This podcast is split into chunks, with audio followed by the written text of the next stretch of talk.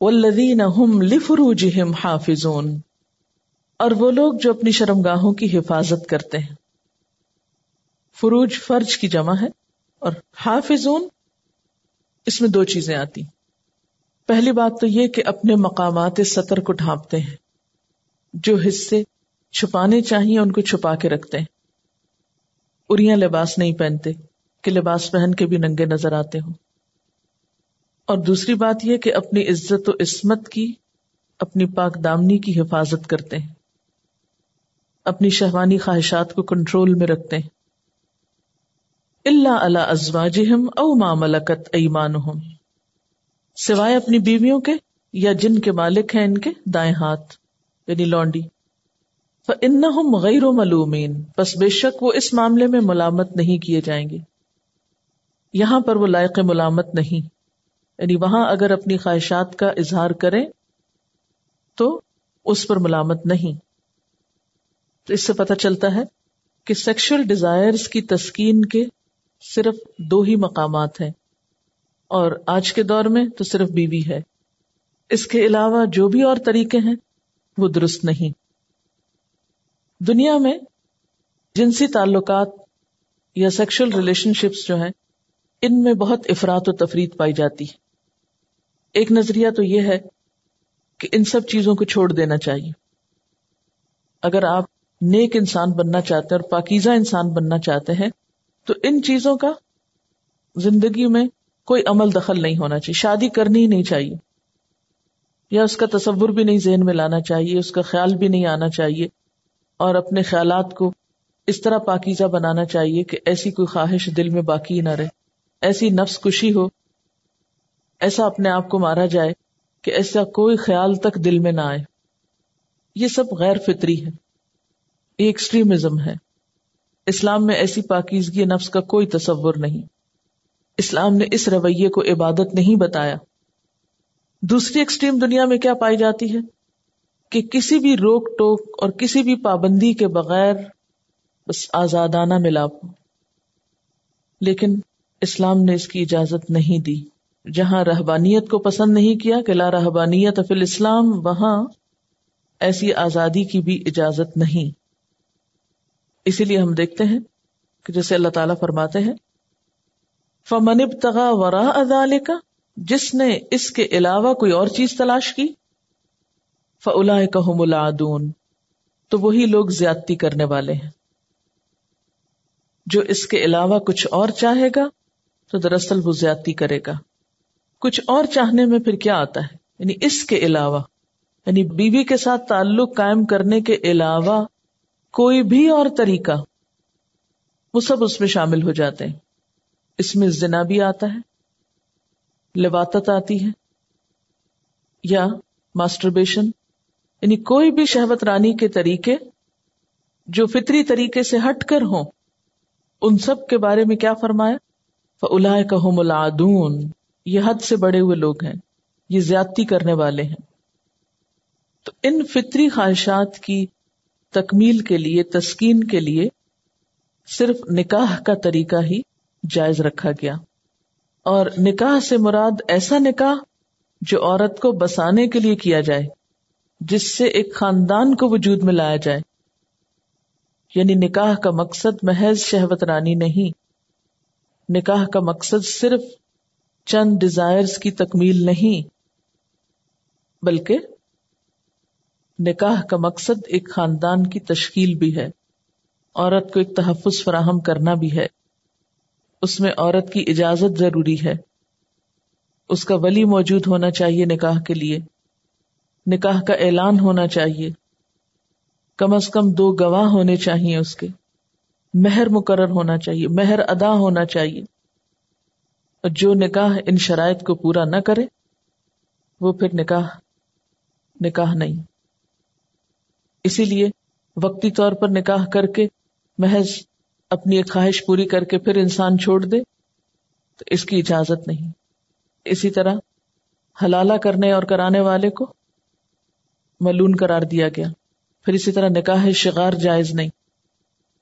شغار ہوتا ہے مثلاً ایک شخص اپنی بہن کا نکاح کسی مرد سے کر دے اور بدلے میں اس کی بہن کو اپنے نکاح میں لے آئے اور دونوں عورتوں کا حق کے مہر مار دیا جائے۔ یعنی عورت کے بدلے میں عورت کا تبادلہ کر لیا جائے، لیکن عورت کے حصے میں کچھ نہ آئے۔ تو یہ طریقہ بھی درست نہیں۔ خیر، یہ تو ایک الگ باب ہے۔ نکاح کی تفصیلات میں اس وقت جانے کا موقع نہیں ہے۔ لیکن چونکہ یہاں پر نکاح ہی کو ایک ذریعہ تسکین قرار دیا گیا، اس لیے موقع کی مناسبت سے تھوڑی سی بات کرنا ضروری تھا۔ اب آپ دیکھیں کہ ایک انسان کا دین صرف نماز پڑھنے سے مکمل نہیں ہوتا۔ صرف تزکیہ نفس ہی کافی نہیں، بلکہ جنسی معاملات میں اعتدال بہت ضروری ہے۔ اس میں ناجائز امور سے بچنا ضروری ہے، حرام سے بچنا ضروری ہے، غلط طریقوں سے بچنا ضروری ہے۔ کہیں ایسا نہ ہو کہ اس معاملے میں کوئی افراد تفریح انسان کی ساری عبادات کو ضائع کر دینے والا ہو۔ اور پھر آپ دیکھیں کہ اسلام نے اس معاملے میں بھی تعلیم دی ہے کہ شوہر اور بیوی کا تعلق بھی کیسا ہو۔ اس میں بھی ناجائز اور غیر فطری طریقوں سے منع کیا گیا ہے۔ نکاح کو آپ صلی اللہ علیہ وسلم نے اپنی سنت قرار دیا ہے۔ نکاح عبادت ہے۔ یعنی جائز طریقے پر خواہشات کی تکمیل عبادت ہے۔ ایک صحابی نے پوچھا کہ عبادت ان کو حیرانی ہوئی تو آپ نے فرمایا ہاں اگر کوئی شخص حرام طریقے سے ایسا کرے تو وہ گناہ ہے، اور اگر حلال اور جائز طریقے سے کیا تو وہ عبادت ہے، پسندیدہ ہے، کیونکہ یہ جذبات بھی اللہ نے بندے کے اندر رکھے ہیں۔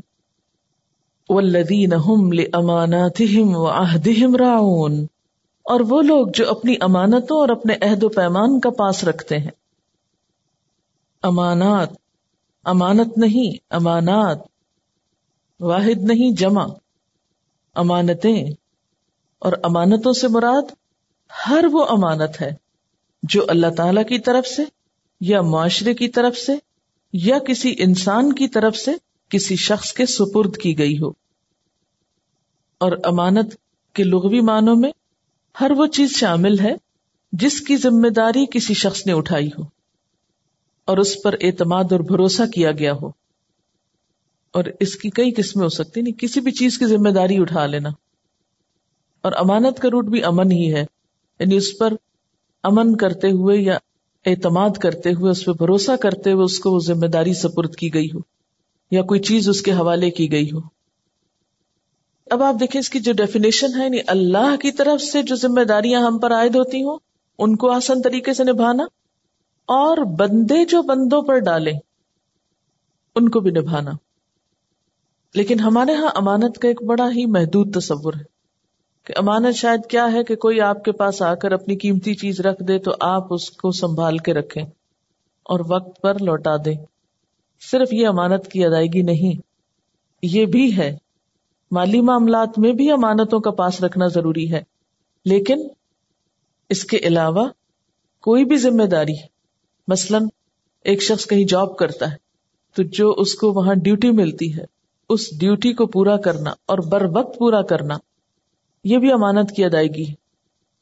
یہ جنت میں جانے والوں کی باتیں ہو رہی ہیں نا، اس لیے پھر اپنے آپ کو پرکھ لیجیے کہ کہاں کھڑے ہیں۔ پھر اسی طرح راز کی باتوں کی حفاظت، کسی نے آپ کو اپنا کوئی راز دیا تو اس کی حفاظت، اور اسی طرح مالی امانتوں کی حفاظت۔ اور امانت میں خیانت، منافقت کی علامت۔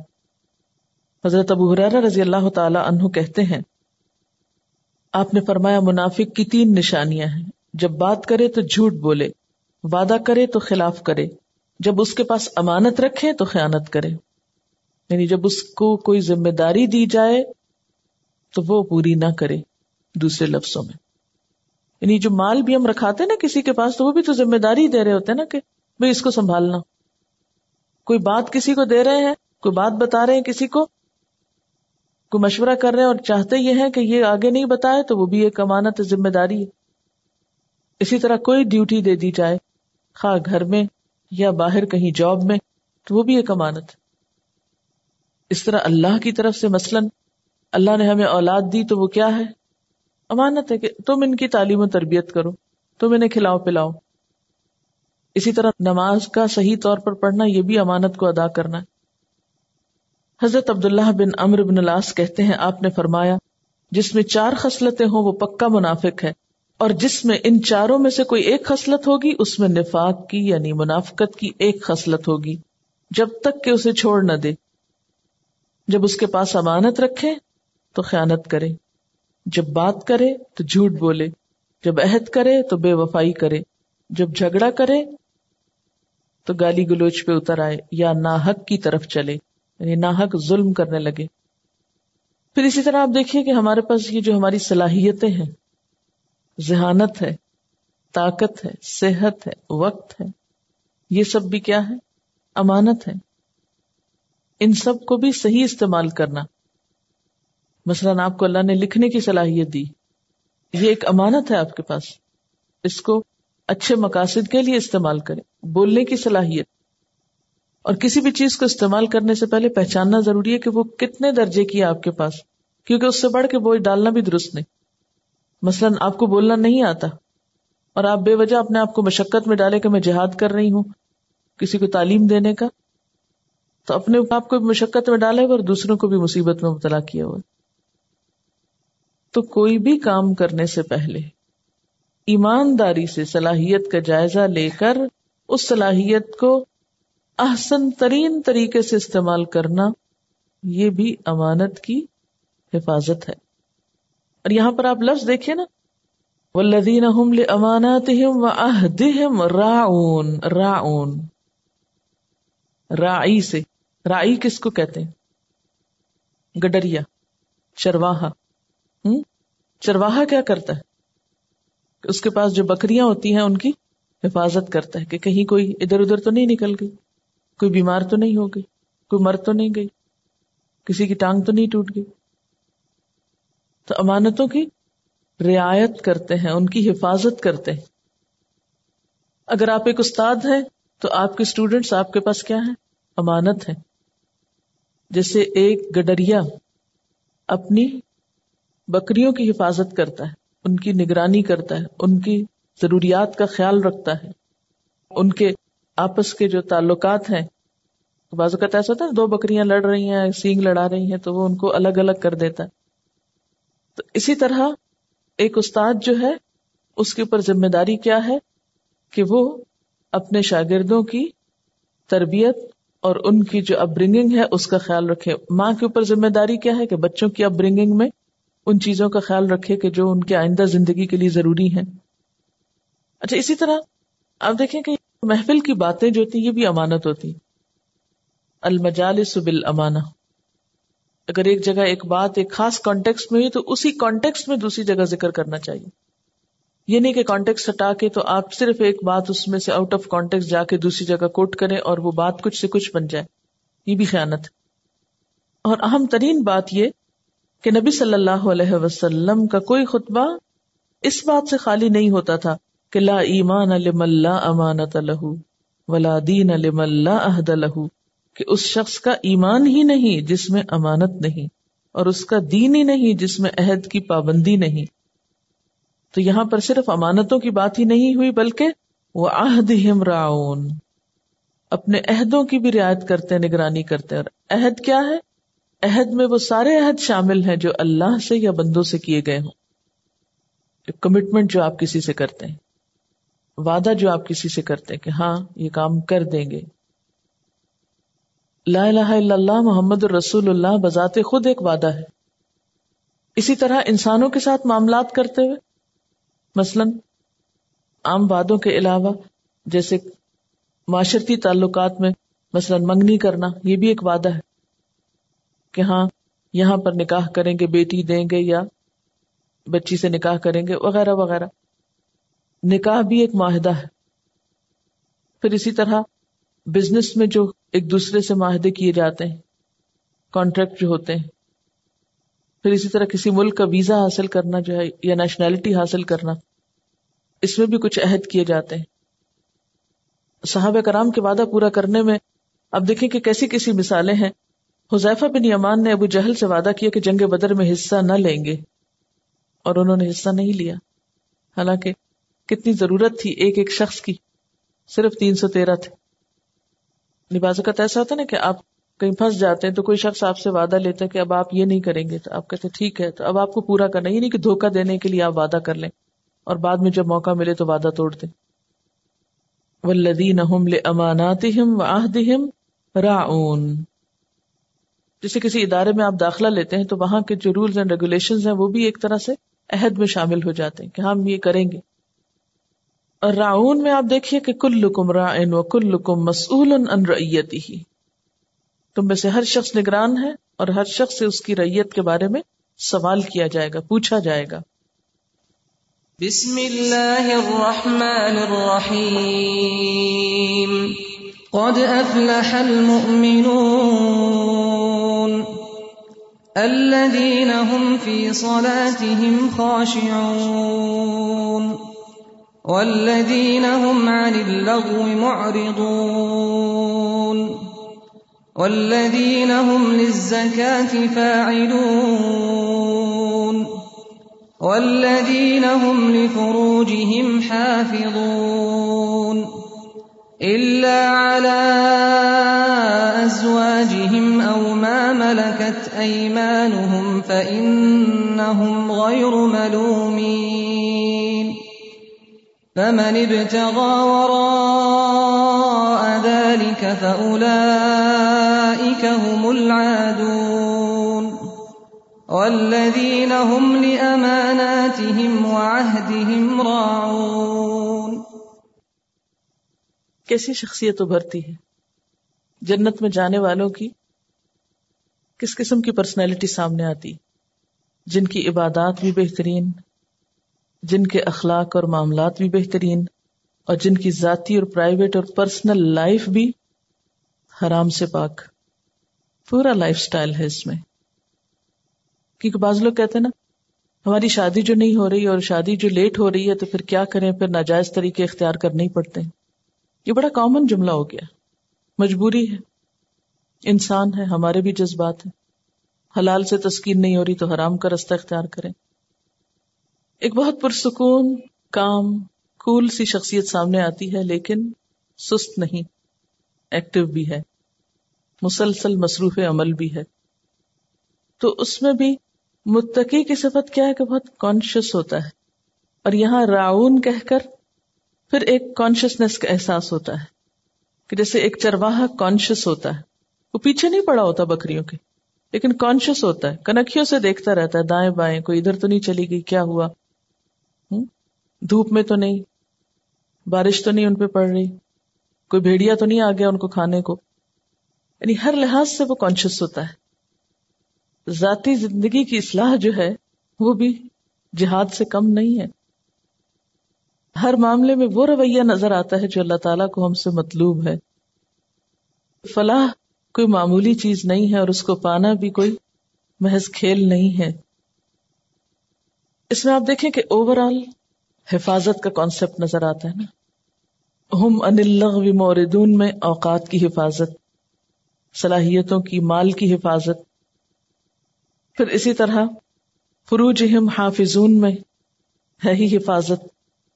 پھر اسی طرح اپنے وادوں کی حفاظت، اپنی امانتوں کی حفاظت، اپنے وادوں کی حفاظت، اور پھر آخر میں کیا فرمائے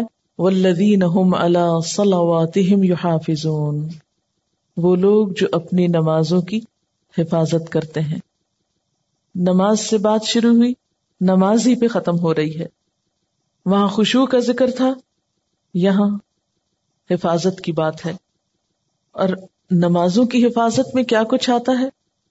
اوقات نماز، آداب نماز، ارکان اور اجزائے نماز یعنی نماز سے متعلق جتنی بھی چیزیں ہیں، ان سب کی حفاظت۔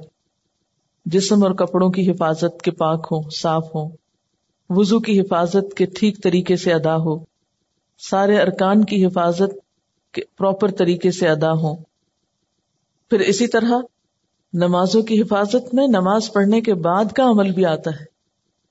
کیونکہ بعض اوقات ہم نماز تو خوشیوں سے پڑھ لیتے ہیں اور سلام پھیرتے ہی جھگڑا شروع کر دیتے ہیں یا بچوں کو ڈانٹ ڈپٹ شروع کر دیتے ہیں یا سلواتیں سنانے لگتے ہیں۔ تو یہ بھی نماز کی روح کے خلاف ہے۔ نماز میں خوشبو پیدا کرنے کی کوشش کے خلاف ہے۔ نماز کی حفاظت کرنے والا، جسے کہتے ہیں نا، حج عمرے کو سنبھالو۔ تو یہاں کیا ہے؟ نماز کو سنبھالنے والے۔ نماز کی جو عزت اور احترام ہے، اس کا بھی پاس رکھنے والے۔ یہ نہیں کہ آپ نماز پڑھیں اور لوگ آپ کی نماز ہی کے آپ کو تانے دیں۔ اچھے نمازی ہو تم۔ جیسے کہ آج کل عام طور پر یہ شکایت ملتی ہے کہ فلاں رشتے دار نماز تو کیا تحجد بھی پڑتا ہے، لیکن کسی کے حقوق کا خیال نہیں ہے اس کو۔ بعض اوقات تو ایسی باتیں ایک پروپیگنڈے کے طور پر بھی ہوتی لیکن بعض اوقات بہت جینون بھی ہوتی کہ ایک شخص کو اس بات کی تو بہت فکر ہے کہ نماز ٹائم پر ہو، لیکن اس بات کی فکر نہیں کہ بچے کی فیس بھی ٹائم پر دی جائے، یا کوئی ملازم رکھا ہوا تو اس کی تنخواہ بھی وقت پہ دی جائے۔ کیونکہ حفاظت کا جو اوور آل کانسیپٹ ہے، ہر چیز میں حفاظت۔ تو اس میں یہ کہ سب سے پہلے تو اپنے جان، مال، عزت کی حفاظت اور اپنے آپ کو برے انجام سے بچانے کی حفاظت بھی تو آتی ہے نا۔ یہ سارے کام کر کے دراصل ہم خود کو محفوظ کر رہے ہیں، اپنے انجام کو محفوظ کر رہے ہیں۔ الائے کا ہم الوارثون، یہ لوگ وارث ہوں گے۔ کس کے؟ الذین یرثون الفردوس، جو وراثت میں فردوس پائیں گے۔ فردوس کیا ہے؟ جنت کا اعلی حصہ، جہاں سے جنت کی نہریں بہتی ہیں۔ فردوس کا لفظی معنی ہوتا ہے سرسبز وادی اسی جنت کے لیے آپ صلی اللہ علیہ وسلم نے مسلمانوں کو دعا سکھائی۔ اللہ انی اسألک الجنت الفردوس۔ آپ نے فرمایا، جب اللہ سے سوال کرو تو جنت الفردوس کا کیا کرو۔ حضرت انس کہتے ہیں کہ ربی بنت نظر کا بیٹا حارثہ بدر کے دن ایک غیبی تیر سے شہید ہو گیا۔ تو وہ آپ کے پاس آ کر کہنے لگی، مجھے حارثہ کا حال بتائیے۔ اگر وہ خیر کو پہنچا تو میں ثواب کی امید رکھوں اور صبر کروں، اور اگر نہیں پہنچا تو میں اس کے لیے دعا کرتی رہوں۔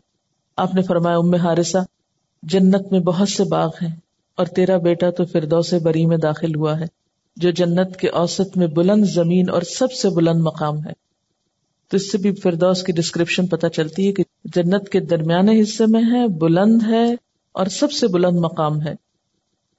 تو یہ لوگ جو کہ مسلسل کوشش کرنے والے ہیں اس لیے ان کی کوششوں کے سلے میں فلاح کوشش کرنے والے کے لیے مفلح کون ہے جو کوشش کرتا ہے؟ بلندیوں کی طرف جاتا ہے۔ تو ان کی بلندیوں کا یہ سفر کہاں جا کر ختم ہوگا؟ جنت الفردوس میں۔ ان کو یہ جنت وراثت میں ملے گی۔ اچھا یہ جو پیراڈائز لفظ ہے نا، یہ بھی فردوس ہی سے ملتا جلتا ہے۔ کیونکہ دوسری زبانوں میں بھی اسی سے ملتے جلتے لفظ جنت کے لیے آتے ہیں۔ مثلاً ہیبرو میں آتا ہے پردیس پیرادائز پردیس، فردوس یعنی ساؤنڈ ایک طرح سے کرتے ہیں۔ ارمنی زبان میں آتا ہے پردیس، سریانی میں آتا ہے فردیسو، یونانی میں آتا ہے پارادائسوس، لاطینی میں پاراڈائسس اور عربی میں فردوس۔ کلدانی زبان میں پردیسیا، سنسکرت میں پردیشا۔ تو یہ یعنی ایک نون جگہ ہے۔ ان نون جگہ نہیں ہے۔ لیکن اس تک پہنچنے کے لیے یہ صفات ضروری ہیں جن کا ذکر کیا گیا ہے۔ بسم اللہ الرحمن الرحیم۔ قد افلح المؤمنون الذين هم في صلاتهم خاشعون۔ والذين هم عن اللغو معرضون والذين هم للزكاة فاعلون والذين هم لفروجهم حافظون إلا إلا على أزواجهم أو ما ملكت أيمانهم فإنهم غير ملومين فمن ابتغى وراء ذلك فأولئك هم العادون والذين هم لأماناتهم وعهدهم راعون والذين هم على صلواتهم يحافظون أولئك هم الوارثون الذين يرثون الفردوس هم فيها خالدون ایک طرف بھی نماز دوسری طرف بھی نماز اور بیچ میں انسانی تعلقات اور ذاتی اور پرائیویٹ زندگی۔ تو کس طرح نماز؟ وہاں بھی آپ نے حق کا جہادی میں بھی دیکھا کہ دائیں اور بائیں نماز۔ یہاں بھی کامیاب ہونے والوں کی صفات میں دائیں بائیں نماز۔ تو گیا اس کے بغیر تو کچھ مکمل ہی نہیں۔ بسم اللہ الرحمن الرحیم۔ قد افلح المؤمنون الذين هم في صلاتهم خاشعون۔ والذين هم عن اللغو معرضون والذين هم للزكاة فاعلون والذين هم لفروجهم حافظون إلا على أزواجهم أو ما ملكت أيمانهم فإنهم غير ملومين فمن ابتغى وراء ذلك فأولئك هم العادون والذين هم لأماناتهم وعهدهم راعون والذين هم على صلواتهم يحافظون. أولئك هم الوارثون. أولئك هم الوارثون الذين يرثون الفردوس. أولئك هم الوارثون الذين يرثون الفردوس. الذين يرثون الفردوس هم فيها چھ نکاتی ایجنڈا دے دیا گیا ہے فلاح کا۔ بظاہر ایسا لگتا نا کہ ان صفات کا اپنانا بہت مشکل کام ہے، لیکن اگر انسان دو چیزیں اپنے اندر اپنا لے، تو مشکل نہیں رہے گا۔ ایک تو اپنا جو ایم ہے، جو کرنا ہے، اس پر توجہ، اور دوسرے اس پہ کانسنٹریشن یعنی پھر نگاہ ادھر ادھر نہ ہٹے، اور انسان آگے بڑھتا چلا جائے، اور ایک دن پا ہی لیں گے۔ ساری صفات جو ہے آپس میں انٹر لنکڈ بھی ہے نا۔ اب یہ دیکھیں کہ پہلے خوشبو کی بات خوشبو کے لیے لغ سے پرہیز ضروری ہے۔ جب لغ زندگی سے نکلے گا تو زکوٰۃ کا عمل آئے گا نا۔ یعنی تزکیہ کے لیے۔ مجھے یوں لگ رہا تھا جیسے کہ لغ اور تزکیہ اپوزٹ ہے نا۔ جو لوگ لغ میں وقت گزار دیتے ہیں، وہ تزکیہ نہیں کر پاتے۔ تزکیہ کے لیے پھر وقت نہیں رہتا ان کے پاس۔ کیونکہ وہ، جو تزکیہ کے اوقات تھے، وہ انہوں نے لغ میں ضائع کر دیے۔ اور پھر اس کے بعد ذاتی زندگی اور خواہشات کی حفاظت یعنی اس میں اعتدال میں رہنا۔ جب اعتدال آئے گا تو امانتوں کی حفاظت اور وعدوں کی پابندی بھی ہوگی۔ اور پھر اس کے ساتھ پھر نماز کا وقت آئے گا تو اس کی حفاظت۔ تو اس طرح وہ ایک پورا چین ریئیکشن ہے۔ اب آپ دیکھیں کہ اتنی ساری صفات ہے سب سے پہلے خوشبو کا ذکر کیوں آیا؟ کیونکہ اگر یہ پیدا ہو گیا تو باقی چیزیں خود بخود پیدا ہوتی جائیں گی۔ نماز میں اگر وہ خواہشیں ہیں، تو عملی زندگی میں جتنی بھی ٹمپٹیشن ہیں، جتنی بھی ڈسٹریکٹ کرنے والی چیزیں ہیں، ان سے وہ بچنے کی صلاحیت ان کے اندر پیدا ہو گئی۔ اسی لیے لفظ سے بھی اعراض کر رہے ہیں۔ کیونکہ اگر نماز میں خوشبو نہیں، تو لفظ سے بچا نہیں جا سکتا۔ پھر جب لفظ سے بیزاری ہوتی ہے، تو کچھ کرنا تو ہے۔ اس لیے ہم زکات فائلون تزکیہ کے کاموں کی طرف ان کی سرگرمیاں بڑھ جاتی اچھائی اور بھلائی اور خیر کے کاموں میں سرگرم ہو جاتے ہیں۔ پھر ان کی خاص ذاتی زندگی میں بھی بہت تہارت اور پاکیزگی ہے، پاک دامنی ہے، حیا ہے۔ باوجود اس کے کہ معاشرے کے اندر حرام طریقے موجود ہیں سیٹسفیکشن کے، لیکن وہ ان سب سے اجتناب برتتے ہیں۔ اور جس چیز کو اللہ نے ان کے لیے جائز اور حلال قرار دیا وہ اسی سے جم کے رہتے ہیں۔ کیونکہ صبر ہے نا۔ جس شخص کے اندر خوشبو نہ ہو، صبر نہ ہو، وہ صرف حلال تک پھر رہ ہی نہیں سکتا۔ اس کی نگاہ بھی خیانت کرے گی، اس کا دل بھی خیانت کرے گا۔ اسی لیے آپ دیکھیں گے پھر آگے، امانت اور عہد کا پاس رکھنا۔ امانتوں کی ادائیگی جو ہے، اس میں بھی آپ دیکھیں گے کہ ٹھہراؤ کی ضرورت ہے۔ مثلاً امانت میں خیانت جو ہے وہ صرف مال کی نہیں بلکہ مسئلہ نگاہ کی خیانت۔ اگر آپ کے اپنے دل میں ایک چین ہے، ایک سکون ہے، تو آپ ادھر ادھر نگاہیں نہیں اٹھائیں گے۔ حرام چیز کی طرف آپ نگاہ نہیں لے جائیں گے۔ اتفاق سے چلی بھی جائے تو واپس لے آئیں گے۔ حلال پہ روک لیں گے۔ گفتگو میں خیانت، اس سے بھی بچ جائیں گے۔ کیونکہ ٹھہراؤ ہے اندر، تو سوچ کے بات کریں گے نا۔ جب اندر ہی ٹھہراؤ نہیں تو جو منہ میں آیا بولتے چلے جائیں گے۔ پھر اسی طرح طبیعت میں قناط پیدا ہوتی۔ جو قناط ہوگی تو کسی کے مال سے دلچسپی نہیں ہوگی۔ کسی نے امانت رکھی اس کی طرف۔ بھول کے بھی خیانت کا خیال نہیں آئے گا۔ پھر امانت میں یہ چیز بھی ہے کہ جو چیز اپنے لیے پسند کرو وہی دوسرے کے لیے۔ جیسے المستشار مؤتمن۔ مشورہ جس سے لیا جائے وہ امانت دار ہوتا ہے۔ جس کے اپنے اندر ٹھہراؤ ہوگا، وہی دوسرے کو اچھا مشورہ دے گا۔ دوسرے کے لیے خیر خواہی اور بھلائی کے جذبات رکھے گا۔ الدین و نسیحا دین سراسر خیر خواہی کا نام۔ اور اگر آپ کے اپنے اندر وہ سکون نہیں، وہ سوچنے، سمجھنے کی صلاحیت نہیں، تو دوسروں کے معاملے میں آپ کے فیصلے بے صبری پر مبنی ہوں گے، جس کی وجہ سے آپ بار بار خیانت کا مرتکب ہو سکتے ہیں۔ پھر اسی طرح اپنی ڈیوٹیز کو پورا کرنا۔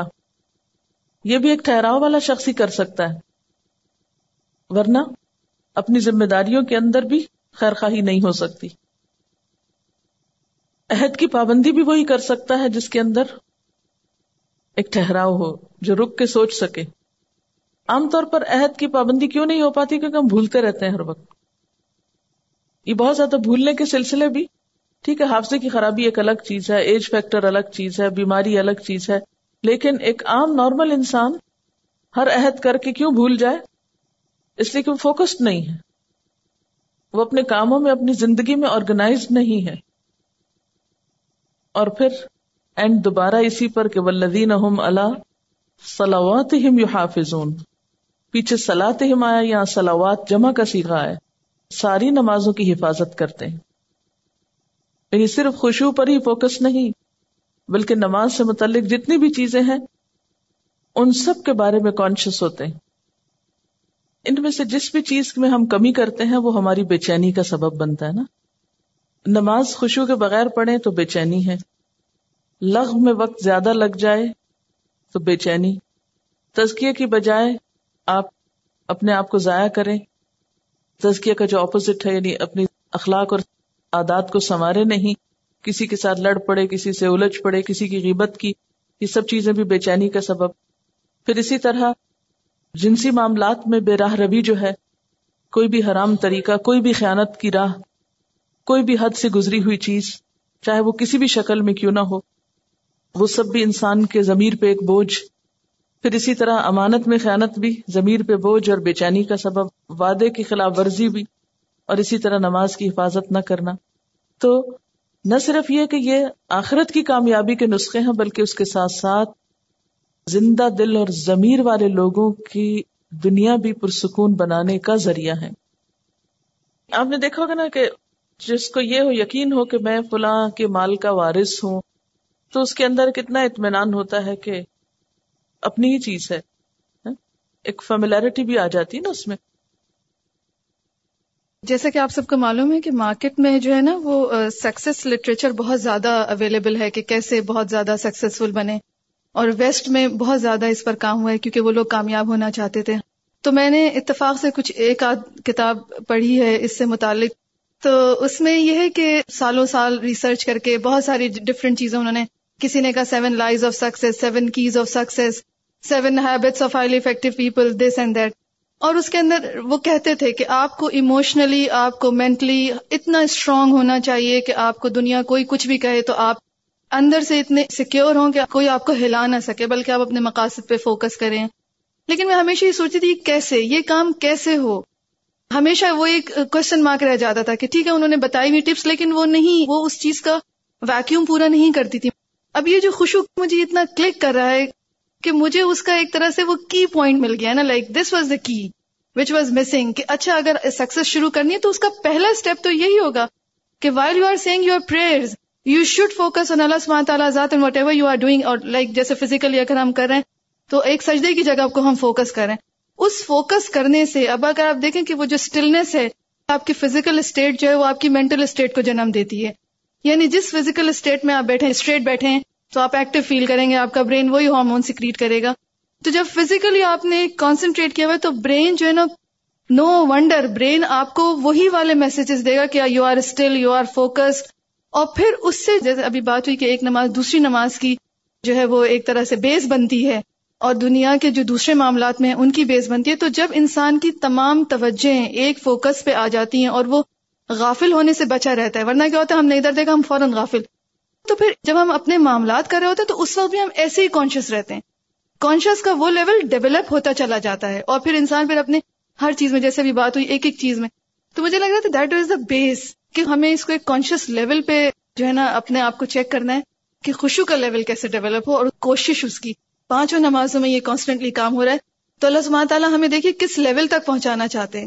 تو میرے خیال میں ان آیات کی کی جو ہے وہ دیٹ از خوشو میں سمجھتی تھی کہ نماز آئی مین آئی نماز اٹس این عبادت بٹ اللہ سبحانہ تعالیٰ کا کتنا کرم ہے کہ اس نے یہ عبادات ہمیں ایک بہت بیسٹ انسان بننے کے لیے اسٹیپس فراہم کیے ہیں کہ اس پہ چڑھ جاؤ گے تو یہ چیز ہوگا، اس پہ چڑھ جاؤ گے تو یہ چیز ہوگا۔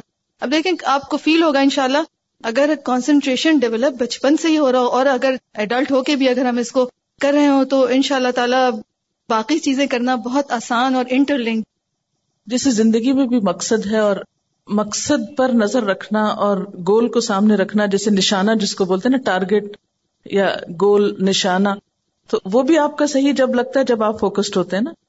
تو یوں محسوس ہوتا ہے کہ نماز کا یہ خوشبو ہمیں زندگی میں با مقصد ہونے میں بھی مددگار ہوتا ہے۔ کہ ہم جس مقصد کے لیے جی رہے ہیں، وہ کسی وقت بھی نظروں سے اوجھل نہ ہو۔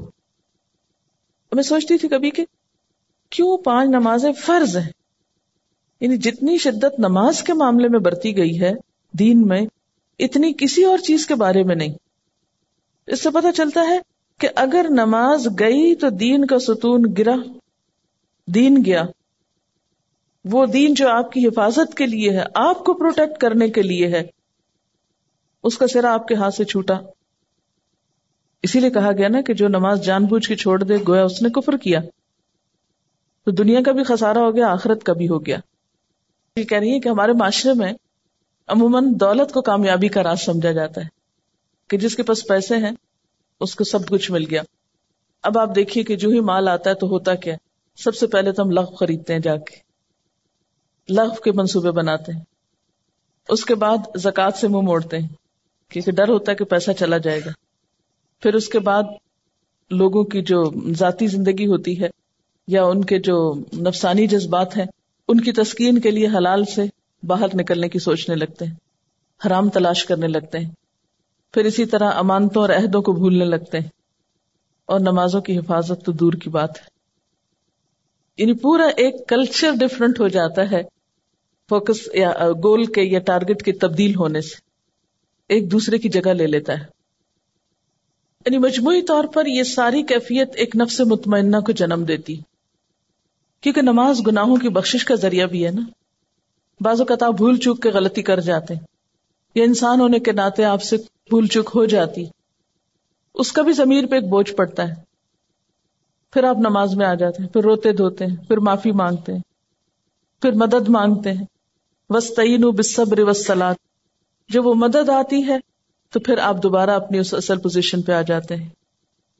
اور اس طرح زندگی میں وہ ایک کھینچا تانی کا جو امتحان ہے، کبھی ادھر کبھی ادھر، اس کو سنبھالتے سنبھالتے آپ دنیا سے رخصت ہوتے ہیں، نفس مطمئنہ کی حالت میں۔ وآخر دعوانا ان الحمد للہ رب العالمین۔ سبحانک اللہم و بحمدک، نشہد اللہ الہ الا انت، نستغفرک و نتوب الیک۔ والسلام علیکم ورحمت اللہ وبرکاتہ۔ بسم الله الرحمن الرحيم قد أفلح المؤمنون الذين هم في صلاتهم خاشعون والذين هم عن اللغو معرضون والذين هم للزكاة فاعلون والذين هم لفروجهم حافظون إلا على أزواجهم أو